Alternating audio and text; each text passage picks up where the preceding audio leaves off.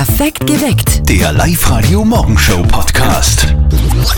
Diese Woche am Freitag ist der 1. November und ab da gilt in allen Lokal- und Wirtshäusern das allgemeine Rauchverbot. Es ist ja schon so viel drüber diskutiert worden. Wir, wir fragen heute mal bei denen nach, die es direkt betrifft, bei den Wirten in Oberösterreich. Andreas Leitner ist Geschäftsführer der Gruppe Nachtleben und betreibt große Diskos wie das Empire in St. Martin und das Evers in Unterweitersdorf, aber auch Lokale wie das Rocks in Linz, das Enswerk oder das Pergwerk.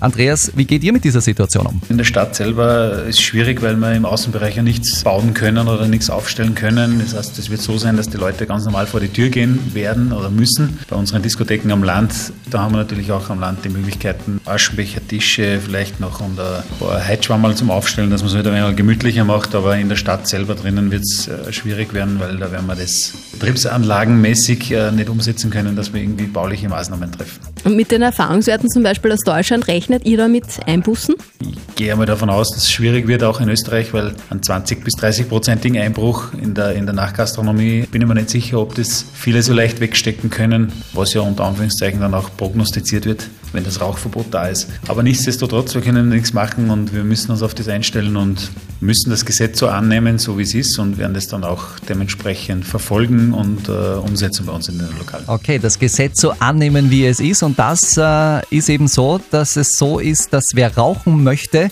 der muss das zukünftig draußen machen mit allen Nebenwirkungen, wie zum Beispiel auch der Kälte. Vermutlich wird es bald so spezielle gefütterte Raucherhandschuhe geben.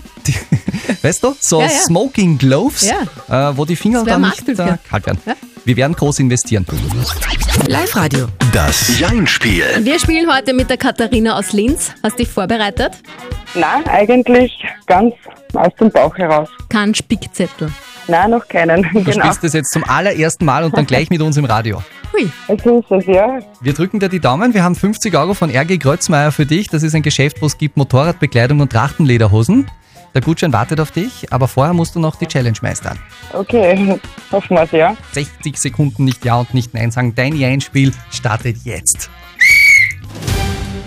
Katharina, die Katy Perry hat gerade Geburtstag gefeiert. Die ist 35 geworden. Hast du das gewusst? Eventuell. Bist du Fan von ihrer Musik, von Katy Perry? Ähm, das kann sein, ja. Ah. Oh je. Äh, das war bei Frage Nummer zwei, Katharina. Und müssen wir, glaube ich, voll und ganz auf die Situation im Radio schieben. So ist es, ja, definitiv. Ja, und es war wieder das fiese Nachgestellte, ja, gell? Das ist gemein. So ist es, ja. Das, das haben wir irgendwie in uns drinnen, gell? Ja. Aber du hast diesen Trick jetzt auch mitbekommen. Das heißt, es hindert dich nichts daran, dich wieder anzumelden und es nochmal zu versuchen. Sehr gut. Okay, werde ich machen. Dankeschön. Wir machen das Ja-Spiel sowieso jeden Morgen. Meldet euch an online auf liveradio.at.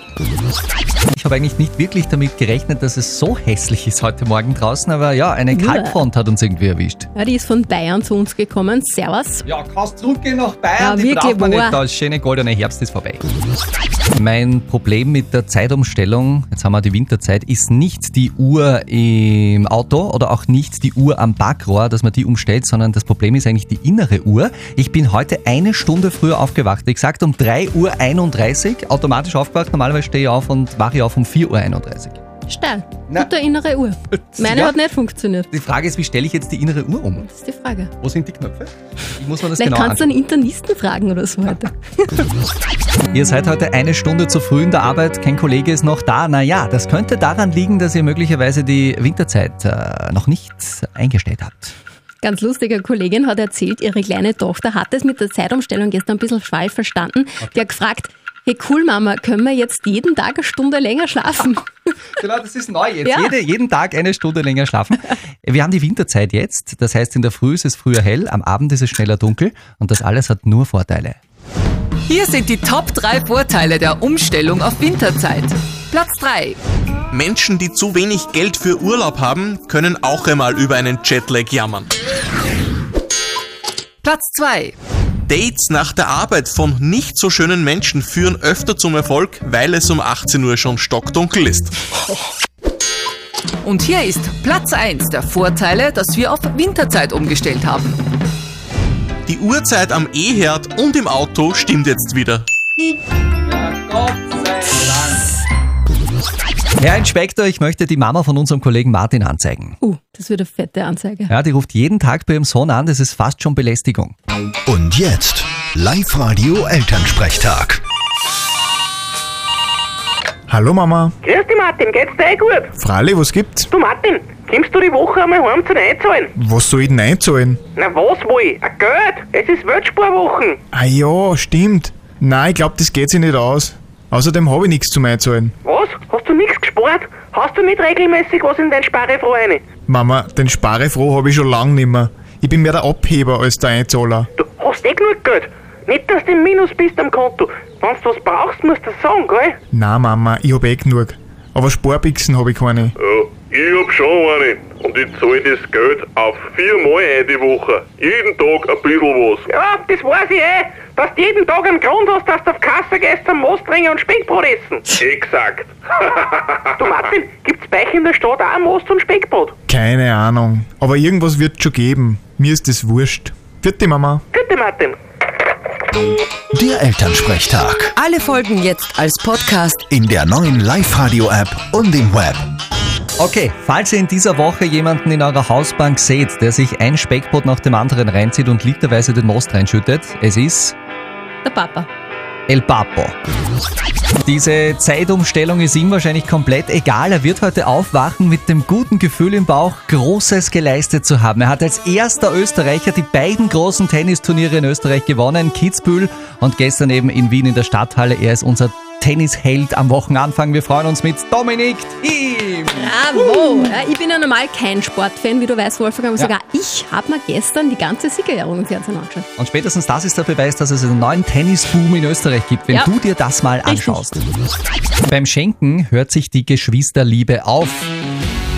Das könnte man heute groß drüber schreiben, unsere heutige Frage der Moral. Es ist acht Minuten nach halb neun. Die Doris hat uns geschrieben, sie und ihr Bruder sind jeweils Patenonkel bzw. Tante vom Kind des anderen. Sie macht immer große, teure Geschenke und überlegt sich immer total viel. Ihr Kind bekommt aber von ihrem Bruder immer nur so eine billige Kleinigkeit geschenkt.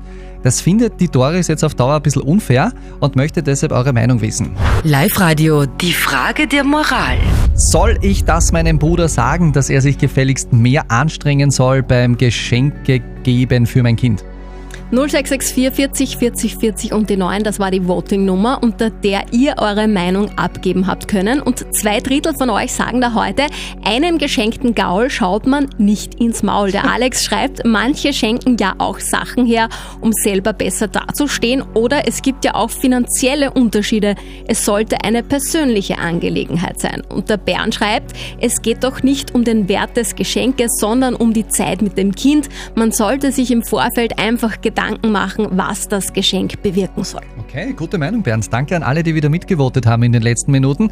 Wie immer bei der Frage der Moral kommt jetzt der Experte ins Spiel, Lukas Kehlin von der Katholischen Privatuniversität in Linz. Wir geben ja immer eure Fragen an ihn weiter und auch äh, über die Frage von der Doris hat sich unser Experte ein bisschen beschäftigt und ein bisschen nachgedacht. Und Doris, das ist der Rat, den der Lukas Kehlin an dich hat. Mit dem Schenken ist es so eine Sache. Eigentlich entzieht sich die Logik des Schenkens der Logik des Warentausches und des Kapitalismus. Ein Geschenk macht man, um dem anderen eine Freude zu machen, ohne Wenn und Aber. Und doch, so einfach ist es nicht. Auch beim Schenken wird eine Gegenseitigkeit erwartet. Geschenke sollten erwidert werden und wenn das nicht passiert, ist man schnell enttäuscht. Also, was auch immer die Gründe dafür sind, dass Ihr Bruder nur Kleinigkeiten schenkt, wenn es Sie stört, sollten Sie ihn darauf ansprechen. Okay, Doris, wir halten fest, sprich deinen Bruder drauf an. Perfekt geweckt. Der Live-Radio Morgenshow Podcast.